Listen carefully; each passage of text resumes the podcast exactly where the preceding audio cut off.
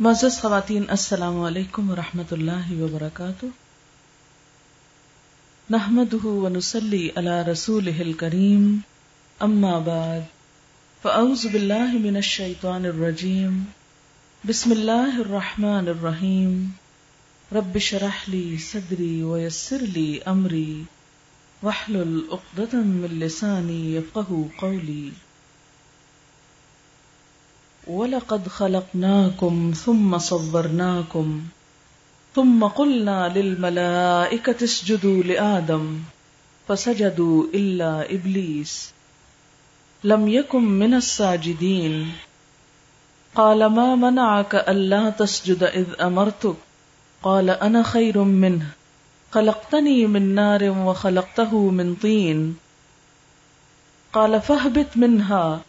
فما يكون لك أن تتكبر فيها فاخرج إنك من الصاغرين قال أنظرني إلى يوم يبعثون قال إنك من المنظرين قال فبما أغويتني لأقعدن لهم صراطك المستقيم ثم لآتينهم من بين أيديهم ومن خلفهم وَأَنْ أَيْمَانِهِمْ وَأَنْ شَمَائِلِهِمْ وَلَا تَجِدُ أَكْثَرَهُمْ شَاكِرِينَ قَالَ اخْرُجْ مِنْهَا مَذْءُومًا مَدْحُورًا لَمَنْ تَبِعَكَ مِنْهُمْ لَأَمْلَأَنَّ جَهَنَّمَ مِنْكُمْ أَجْمَعِينَ وَيَا آدَمُ اسْكُنْ أَنْتَ وَزَوْجُكَ الْجَنَّةَ فَكُلَا مِنْ حَيْثُ شِئْتُمَا ولا تقربا هذه الشجرة فتكونا من الظالمين. فوسوس لهما الشيطان ليبدي لهما ما بوري عنهما من سوآتهما. وقال ما نهاكما ربكما عن هذه الشجرة إلا أن تكونا ملكين أو تكونا من الخالدين. وقاسمهما إني لكما لمن الناصحين.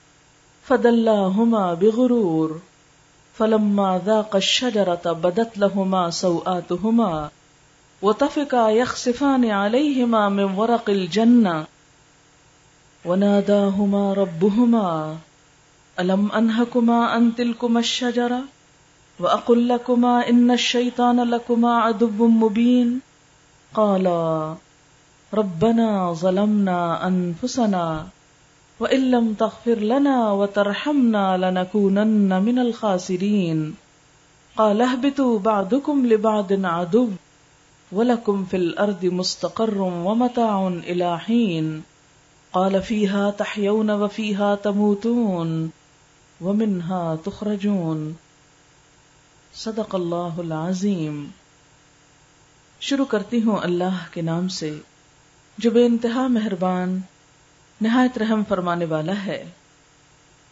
اور البتہ تحقیق، ہم نے تم کو پیدا کیا اور ہم نے تم کو صورت بخشی۔ پھر ہم نے فرشتوں سے کہا تھا کہ آدم کو سجدہ کرو۔ ان سب نے سجدہ کیا، سوائے ابلیس کے۔ وہ سجدہ کرنے والوں میں شامل نہ ہوا۔ اللہ تعالی نے پوچھا، تجھے کس چیز نے روکا کہ تو سجدہ نہ کرے جبکہ میں نے تجھے حکم دیا تھا؟ بولا، میں اس سے بہتر ہوں۔ مجھے تو نے آگ سے پیدا کیا اور اس کو مٹی سے بنایا۔ فرمایا بس اتر جا، تیرے لیے جائز نہیں کہ تو اس میں تکبر کرے۔ نکل جا کہ تو ذلیل ہونے والوں میں سے ہے۔ بولا، مجھے اس دن تک مہلت دی جائے جب سب اٹھائے جائیں گے۔ فرمایا یقیناً تو مہلت دیے جانے والوں میں سے ہے۔ بولا، کیونکہ تو نے مجھے گمراہ کیا، تو میں بھی تیرے سیدھے راستے پر ان کے لیے ضرور بیٹھ جاؤں گا۔ پھر میں ان کے سامنے سے آؤں گا، اور ان کے پیچھے سے آؤں گا، اور ان کی دائیں جانب سے آؤں گا، اور ان کی بائیں جانب سے آؤں گا، اور تو ان کی اکثریت کو شکر گزار نہ پائے گا۔ فرمایا، نکل جا اس سے۔ ذلیل خار ہو کر۔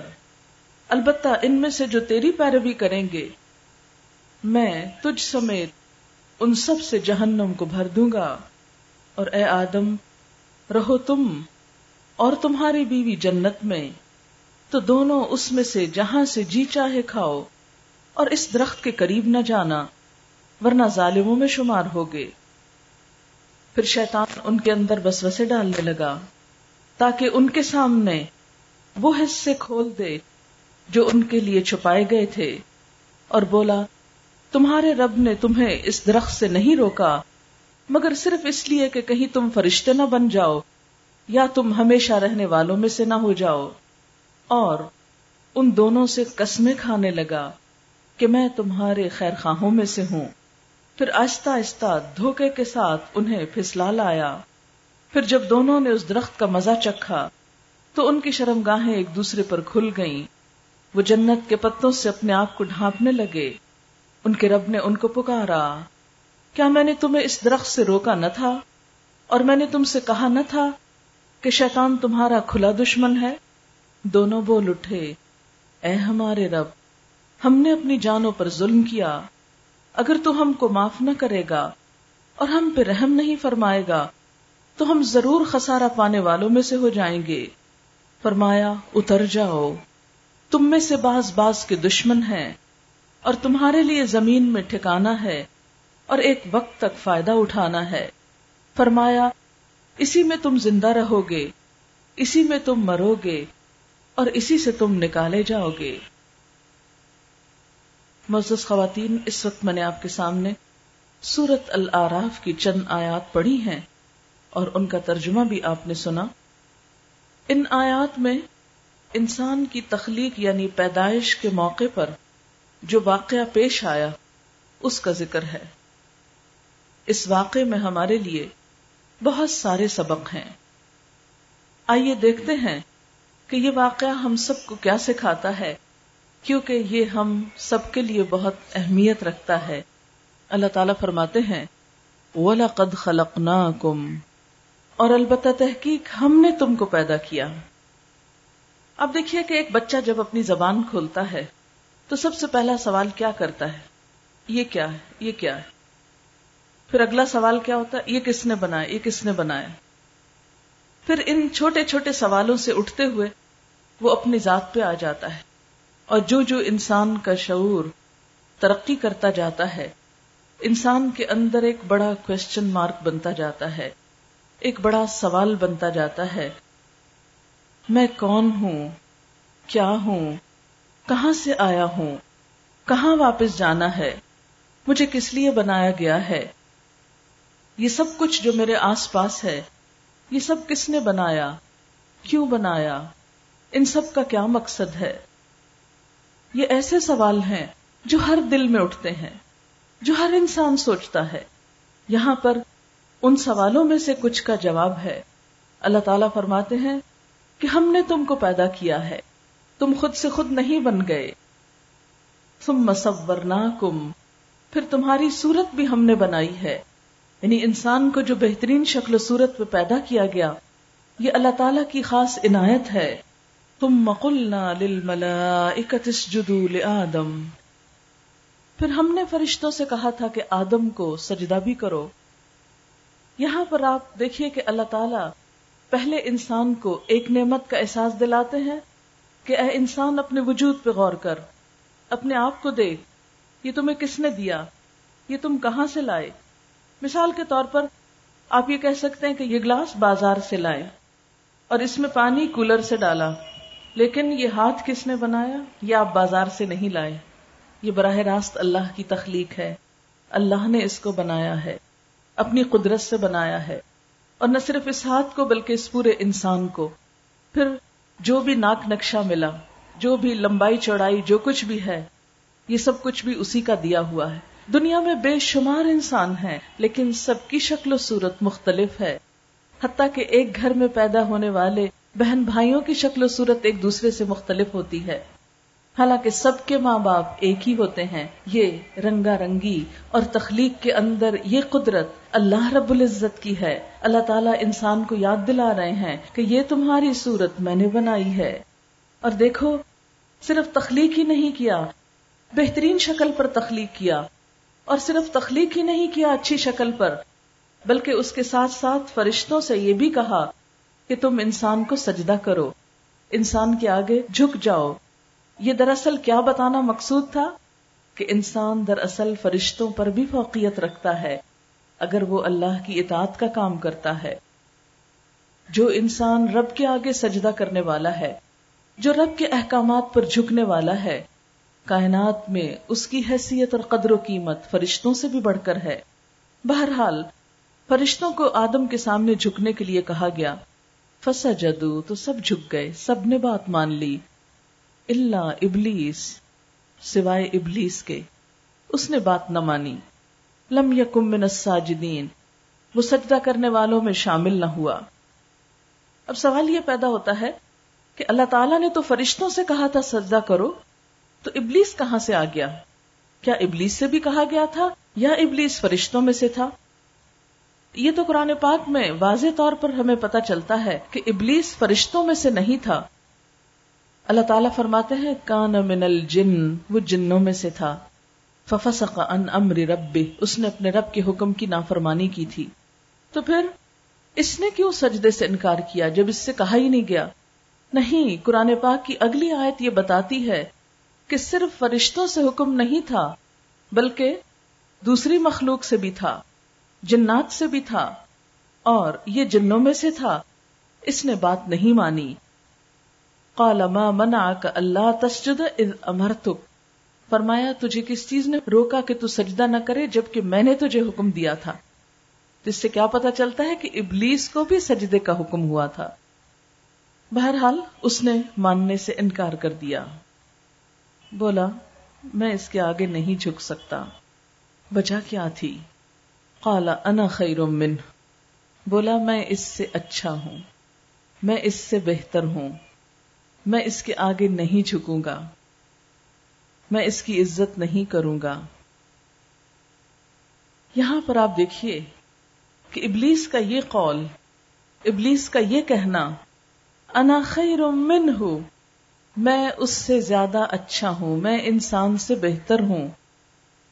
یہ ایک قابل غور بات ہے کہ شیطان نے تو منہ سے بول کر کہہ دیا تھا، لیکن ہم سب اپنے اپنے دلوں کا جائزہ لیں، اپنی سوچ کا جائزہ لیں۔ کہیں ہمارے دل کے اندر بھی تو یہ بات نہیں چھپی ہوئی کہ ہم خود کو دوسروں سے بہتر سمجھتے ہوں۔ اب دیکھیے کہ انسانی معاشرے کے اندر عموماً جتنے جھگڑے، فساد، بدمزگیاں، تعلقات کی خرابیاں ہیں، ان سب کے پیچھے جو بات چھپی ہوئی ہے، وہ خود کو بہتر سمجھنا اور دوسروں کو حقیر سمجھنا ہے۔ کیونکہ یہ ایک شیطانی بول ہے، یہ ایک شیطانی خیال ہے، یہ ایک شیطانی سوچ ہے جو شیطان اپنے بندوں کے دل میں ڈالتا رہتا ہے، اپنے پیچھے چلنے والوں کے اندر بار بار پیدا کرتا ہے، جو انسان حقیقی معنوں میں خود کو رب کا بندہ سمجھتا ہو۔ وہ پھر ہو نہیں سکتا کہ خود کو کوئی بڑی چیز سمجھتا ہو۔ قال، انا خیر من بولا، میں اس سے زیادہ بہتر ہوں۔ خلقتنی من نار پھر اس کے لیے تعویلیں کرنے لگا، دلیلیں دینے لگا۔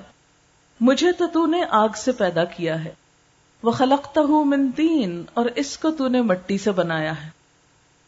اب دیکھیے کہ ایک تو چوری، اوپر سے سینا زوری۔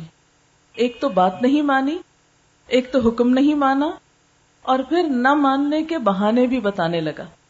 نہ ماننے کی وجوہات گھڑنے لگا۔ تعویلیں اور دلیلیں اور بحثیں۔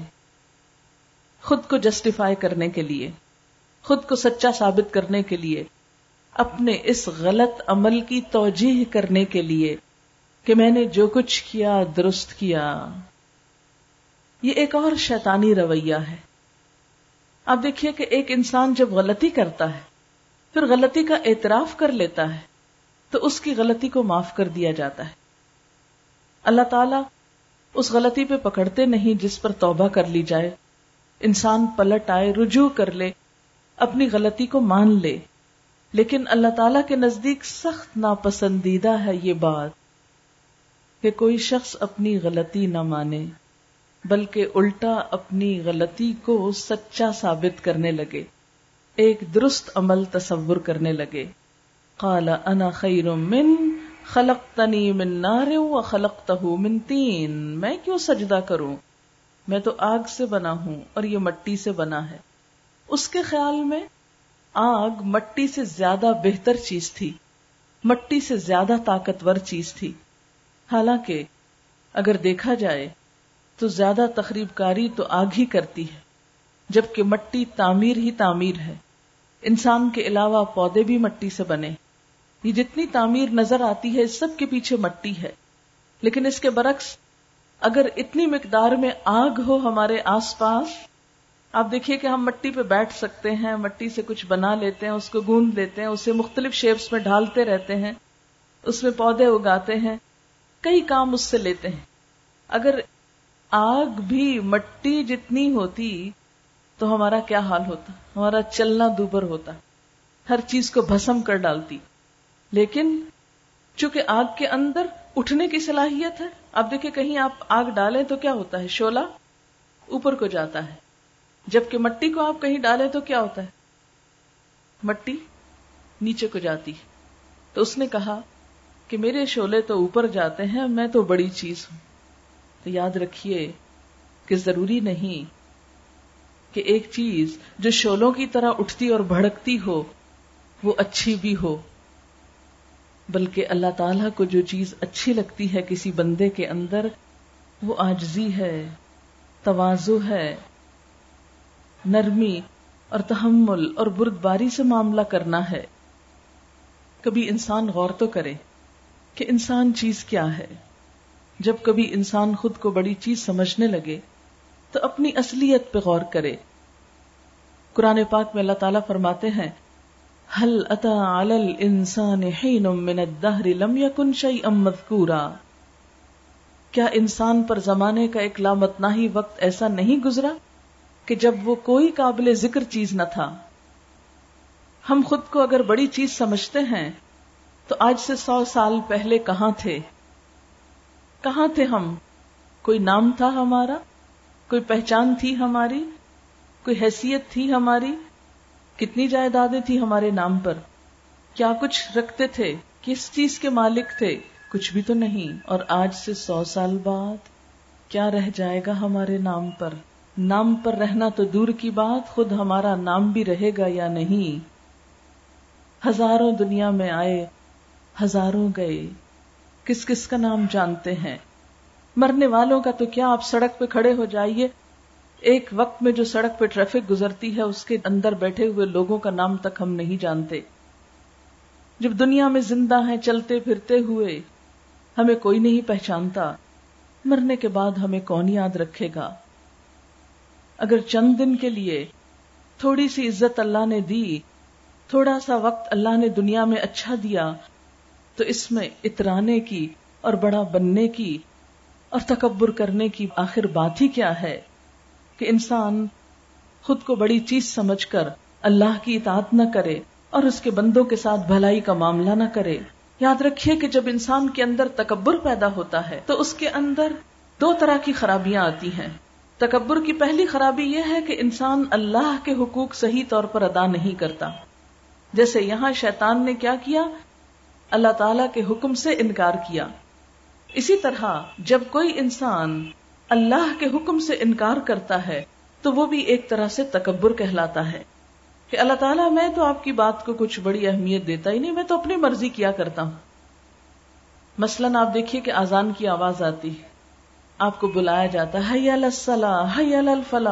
آپ کہتے میں بہت مصروف ہوں، میرے یہ کام بہت امپورٹنٹ ہے، میرے پاس نماز کا وقت نہیں یہ منہ سے بول کے تو نہیں کہتے، لیکن جب نہیں جاتے نماز کو تو اس کا یہی مطلب بنتا ہے کہ جو کچھ کر رہے ہیں اس وقت ہم، وہ زیادہ اہم ہے۔ اور نماز جو ہے، وہ پھر بھی کسی وقت ہو جائے گی۔ اللہ تعالیٰ کو سجدوں کی اتنی ضرورت نہیں۔ اور اس طرح کی کچھ تعویلیں اور بہانے کر کے ہم اللہ کے حضور جھکتے نہیں۔ بسا اوقات کیا کرتے ہیں؟ اللہ کے حضور کھڑے تو ہو جاتے ہیں، لیکن توجہ اس کی طرف نہیں کرتے اور چیزوں کو دل دل میں لاتے رہتے ہیں۔ ان چیزوں کو بڑی اہمیت دیتے ہیں۔ کہا یہ کہ ہم اللہ کو ہر وقت یاد کریں۔ اگر وہ توفیق نہیں تو جس وقت جائے نماز پر ہوں، اس وقت تو اسی کو یاد کیا کریں۔ لیکن ہوتا کیا ہے ہم سب کے ساتھ؟ کہ سب سے زیادہ خیالات کی یلغار اور سب سے زیادہ دل کے وسوسے اسی وقت حملہ آور ہوتے ہیں۔ اور اس کو دور کرنے کی بھی کوئی کوشش پھر نہیں ہوتی۔ اور وہ ہوں بھی کیسے؟ اس لیے کہ باقی وقت جو ہم نے اللہ کی یاد میں گزارا نہیں اب یکا یک یہاں پر کیسے آ گزارے پھر تو جائے نماز پر بھی اور ہی چیزیں اہم ہو جاتی ہیں۔ پھر آپ دیکھیں کہ نماز پڑھتے بھی ہیں تو کتنی جلدی جلدی مارے بندھے ختم کرنے کی کرتے ہیں۔ کیوں؟ جس سے محبت ہوتی ہے، اس سے تو دیر تک گفتگو کی جاتی ہے۔ لیکن اللہ تعالیٰ سے یہ ملاقات جو نماز کی شکل میں ہوتی ہے، یہ کتنی طویل ہوتی ہے اور اس کو کتنا طویل کرنے کا دل ہوتا ہے۔ وہاں آ کر تو بس جلدی پڑ جاتی ہے اور بہت سے کام یاد آنے لگتے ہیں۔ ہم گھنٹوں فون پہ باتیں کریں دوستوں کے ساتھ۔ ہمیں کبھی احساس نہیں ہوتا ہمارا وقت ضائع ہوا، لیکن اس رب کے ساتھ نماز کی حالت میں بات کرتے ہوئے ایک گھبراہٹ سی ہونے لگتی ہے کہ کہاں بند کے کھڑے ہو گئے۔ کیا یہ اللہ تعالیٰ کی بڑائی کو ماننا ہے؟ کیا یہ اللہ تعالیٰ کو عزت دینا ہے؟ پھر اس کے بعد آپ دیکھیے کہ باقی احکامات میں مثلا نماز ہی پڑھ رہے ہیں۔ اللہ تعالیٰ کا حکم کیا ہے؟ کہ مسلمان عورت جب نماز پڑھے تو اپنے آپ کو ڈھانک کر پڑھے۔ نماز کا لباس عام لباس سے مختلف ہوتا ہے۔ نماز کی حالت میں سر کے بال ننگے نہ ہوں، بازو ننگے نہیں ہوں، لباس باریک نہ ہو، کیونکہ نماز ایک مخصوص ملاقات ہے، ایک مخصوص موقع ہے۔ جیسے آپ مخصوص مواقع کے لیے لباس پہنتے ہیں، شادی کے موقع پر آپ غمی کا لباس پہن کر نہیں جاتے۔ غم کے موقع پر آپ بھڑکیلے لباس پہن کر نہیں جاتے۔ گرمی کے موسم میں سردیوں کا لباس نہیں پہنتے۔ سردیوں میں گرمیوں کا لباس نہیں پہنتے۔ پی آئی اے کے لوگ آرمی کا لباس نہیں پہنتے۔ پولیس والے پی آئی اے کا لباس نہیں پہنتے۔ ہر ایک کا اپنا اپنا لباس ہے۔ اپنا اپنا یونیفارم ہے۔ مسلمان عورت کے لیے نماز کا ایک یونیفارم ہے۔ اللہ تعالیٰ کیا چاہتے ہیں کہ میرا بندہ جب میرے سامنے حاضر ہو تو ایک اچھے حال حلیے میں ہو۔ پراپرلی کورڈ ہو۔ لیکن ہم یہ کہہ کے تعویل کرتے ہیں، حجت اور بحث کرتے ہیں، اللہ تعالیٰ اتنے ریجڈ نہیں۔ اس سے کیا فرق پڑتا ہے؟ نہیں۔ اگر آپ یہ کہیں کہ ایک پائلٹ کو کیا فرق پڑتا ہے کمیز شلوار میں جہاز چلایا کرے؟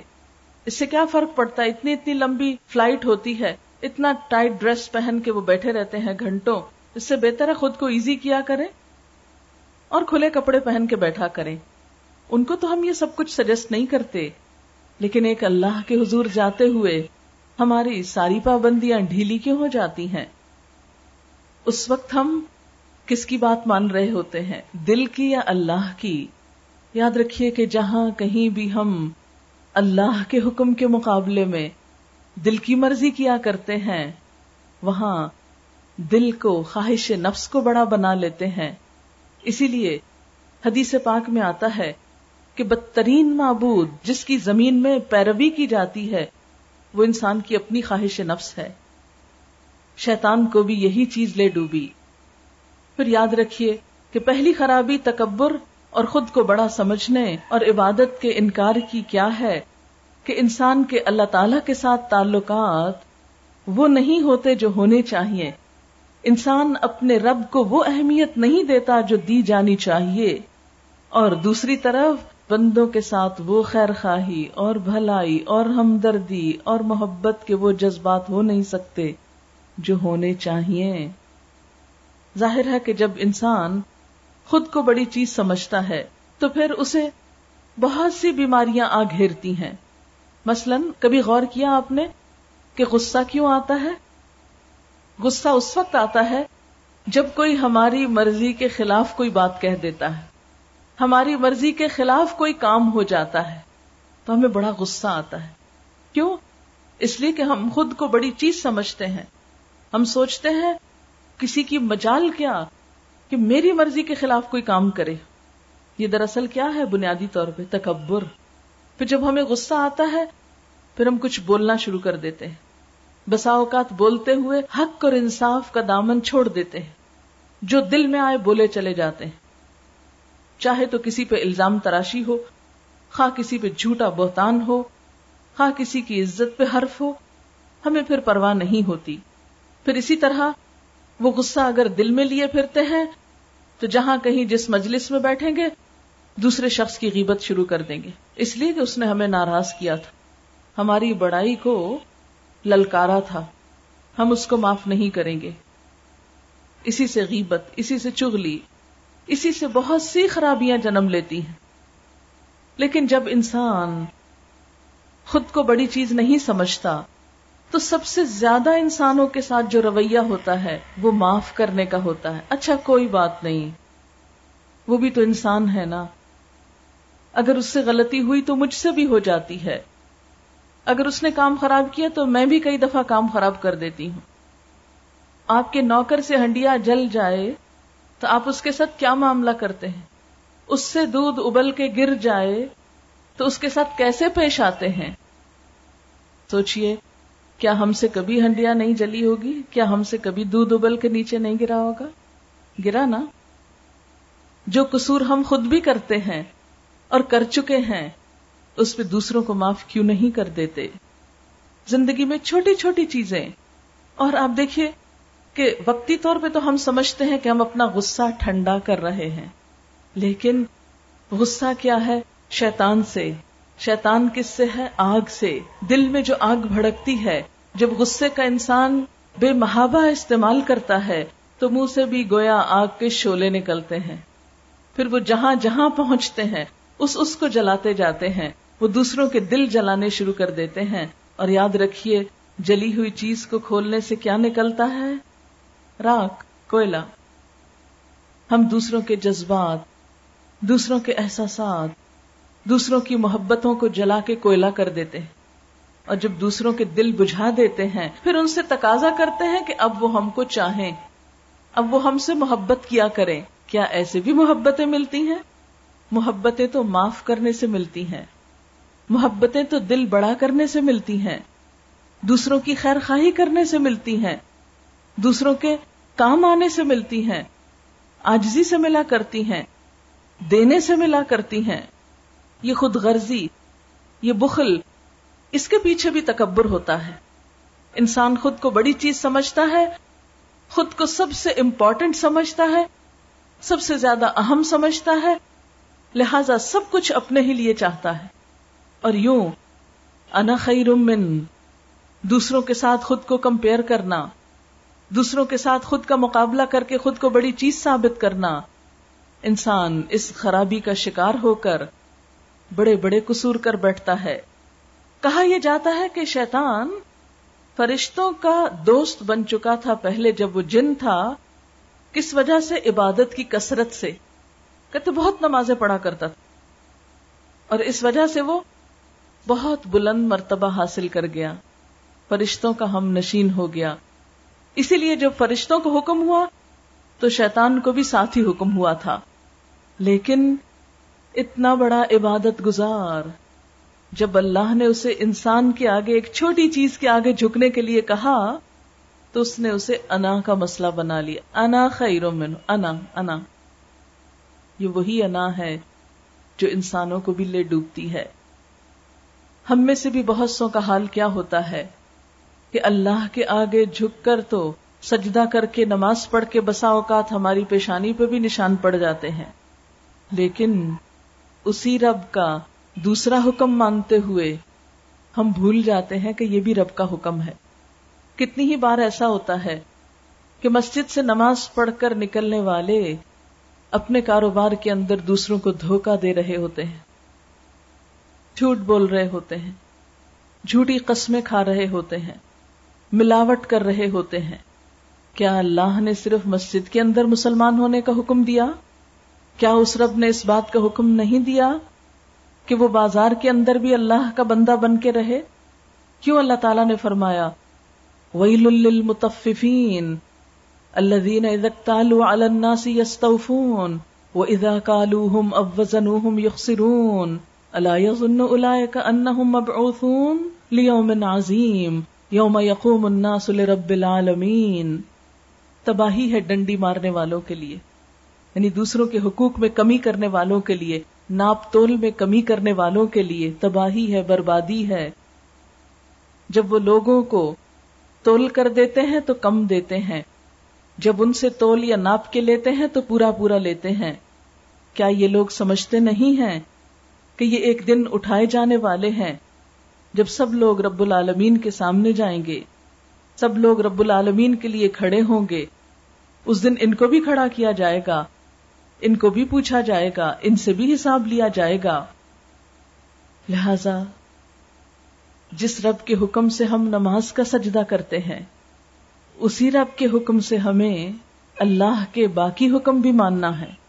جب وہ کہے کہ غریبوں کو ان کا حق دو، بیواؤں اور یتیموں اور مسکینوں کے ساتھ بھلا سلوک کرو، ہم سائے کی خبر گیری کرو، بیمار اور دکھی لوگوں کی خبر گیری کرو۔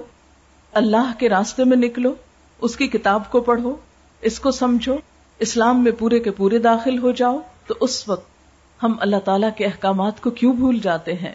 آپ دیکھیے کہ مسلمان عورت ہونے کی حیثیت سے ہم ایک طرف سجدہ ادا کرتے ہیں، اللہ کے حضور جھکتے ہیں، لیکن اسی رب کا جب دوسرا حکم سورت الحضاب میں آتا ہے یا النبی، قل ازواجک و بناتک و نساء المؤمنین یدنین علیہن من جلابیبہن. اے نبی صلی اللہ علیہ وسلم، اپنی بیویوں سے کہہ دیجیے، اپنی بیٹیوں سے کہہ دیجیے، اور ساری مومن عورتوں سے کہہ دیجیے وہ نساء المؤمنین، سارے مومنوں کی عورتوں سے کہہ دیجیے۔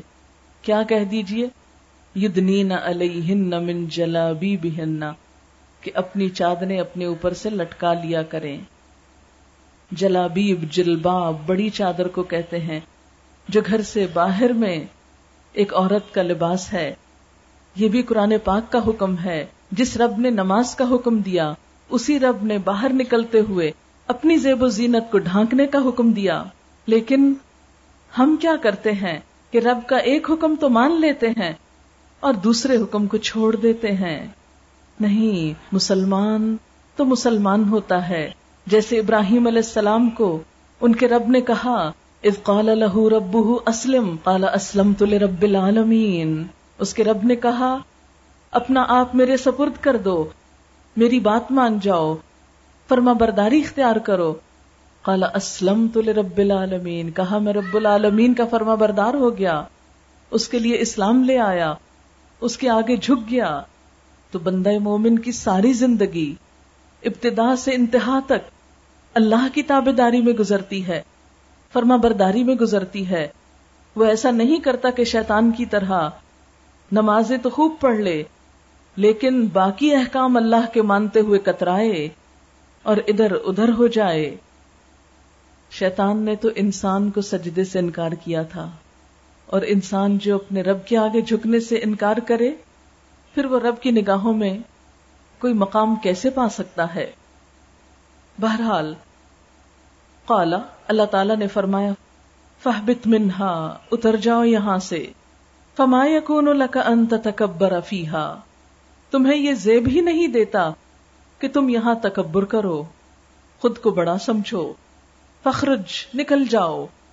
انک من الصاغرین، تم چھوٹے ہونے والوں میں سے ہو۔ تم بڑے بن رہے ہو، خدا تم کو ذلیل کر کے رکھ دے گا۔ تم سب سے نچلے ہو جاؤ گے۔ اور یہ حقیقت ہے کہ تکبر کرنے والے در اصل ذلیل و خار ہو کر ہی رہتے ہیں۔ حدیث پاک میں آتا ہے کہ قیامت کے دن تکبر کرنے والے چونٹیوں کی شکل میں اٹھائے جائیں گے اور لوگ ان کو اپنے پاؤں تلے روند رہے ہوں گے۔ ان کی کوئی عزت اور کوئی وقار نہ ہوگا۔ پھر اس تکبر کو دور کرنے کے لیے کوئی نسخہ بھی تو ہوگا۔ ہاں آگے بڑھ کے دوسرے کو سلام کرنا، دوسرے کے ساتھ نرمی کا معاملہ کرنا۔ اللہ تعالیٰ نے شیطان کو کیا کہا؟ تو بڑا بنتا ہے۔ ان من الصاغرین، حقیقت میں تو چھوٹوں میں سے ہے۔ آج جو سائنسی تحقیقات ہوئی ہیں سائیکالوجی میں یہ بات ڈسکور کی گئی ہے انسانی نیچر اور فطرت کے حوالے سے کہ جو لوگ جتنے کمپلیکسز کا شکار ہوتے ہیں، خصوصاً انفیریٹی کمپلیکس کا، وہی زیادہ تکبر کا مظاہرہ کرتے ہیں۔ شیخیاں بگارنا، ڈینگے مارنا، خود کو طرح طرح سے بڑا ثابت کرنا، کسی کی بات نہ سننا، اپنی ہی سنائے چلے جانا، کسی کی بات پہ توجہ نہ دینا، کسی بڑے کی عزت نہ کرنا، کسی چھوٹے پہ شفقت نہ کرنا۔ کسی کے ساتھ اخلاق کے ساتھ معاملہ نہ کرنا، یہ سب کچھ کسی مومن کی شان نہیں ہو سکتی۔ یہ متکبر لوگوں کی عادت ہوتی ہے۔ لہذا اللہ تعالی نے اس کو چھوٹا کر دیا۔ قالا شیطان نے کہا، فبما اغویتنی لأقعدن لهم صراطك المستقیم، کیونکہ تو نے مجھے گمراہ کیا۔ لہذا میں بھی تیرے سیدھے راستے پر ان کے لیے ضرور بیٹھ جاؤں گا۔ یہاں ایک اور شیطانی رویہ۔ اپنی غلطی کا الزام دوسرے کو دینا۔ یہاں شیطان کیا کر رہا ہے؟ بات خود نہیں مانی۔ بھٹکا خود، بہکا خود۔ لیکن بلیم اللہ تعالی کو کر رہا ہے۔ الزام رب کو دے رہا ہے۔ تو نے مجھے گمراہ کیا۔ کیسے؟ نہ تو سجدہ کا حکم دیتا، نہ میں انکار کرتا۔ تو نے مجھے گمراہ کیا۔ اس لیے اب میں تیرے سیدھے رستے پر انسان کو نہیں چلنے دوں گا۔ انسان کو ادھر چیلنج کر رہا ہے، ادھر رب کو ناراض کر رہا ہے۔ اچھا آج ہمارا رویہ کیا ہے؟ ہم اپنی غلطیوں کو کتنا مانتے ہیں؟ ہم بھی تو غلطی کر کے دوسروں پر دھرنے کی کوشش کرتے ہیں۔ مثلاً اگر بات کرتے کرتے میرا ہاتھ لگے اور یہ پانی گر جائے، تو میں کیا کہوں گی؟ یہ گلاس کیوں رکھا تھا یہاں؟ یہ نہیں کہوں گی کہ میں نے ہاتھ کیوں ادھر مارا؟ عقل دی تھی، اللہ نے آنکھیں دی تھی، دھیان سے ہاتھ ادھر ادھر کرتی۔ لیکن عام طور پر کیا ہوتا ہے؟ کوئی غلطی ہو جائے، مثلا گھر میں آپ کوئی کام کر رہے ہیں، خراب ہو گیا، تو بچوں کو ڈانٹنا شروع کر۔ تم لوگ شور کر رہے تھے، اس لیے یہ کام خراب ہو گیا۔ ہمیشہ دوسرے پر الزام۔ ہر غلطی کی ذمہ داری دوسرے پہ ڈال کے خود فرشتے بن گئے۔ اور یہی چیز کہ غلطی کو نہ ماننا اور غلطی کر کے اس پہ اصرار کرنا اور اس کو سچ ثابت کرنا اور اسے اپنے سے اٹھا کے دوسرے پہ دے مارنا، یہ سخت شیطانی رویہ ہے۔ اب آپ دیکھیے کہ شیطان کیا کہتا ہے؟ اللہ تو نے گمراہ کیا۔ اچھا آج بعض لوگ ہمارے میں سے بھی کیا کہتے ہیں؟ جب کوئی اچھا کام نہیں کرتے، کہتے ہیں، اللہ ہی نہیں چاہتا ہم کوئی اچھا کام کرے اللہ کی مرضی ہوگی تو کر لیں گے۔ غلط کام کرتے وقت تو کبھی ہم نہیں یہ کہتے۔ لیکن اچھا کام کرنے کا وقت آئے تم کہتے ہیں، ہماری قسمت میں ہدایت ہے ہی نہیں۔ یاد رکھیے کہ نیکی کے راستے میں کچھ رکاوٹیں آتی ہیں۔ ہم ان رکاوٹوں کو کیا سمجھتے ہیں کہ چلو اچھا وہ رکاوٹ آ گئی، اب ہمارا تو کوئی ازر نہیں رہا۔ ہماری طرف سے تو کوئی کوتا ہی نہیں۔ لہذا ہم کیا سوچتے ہیں؟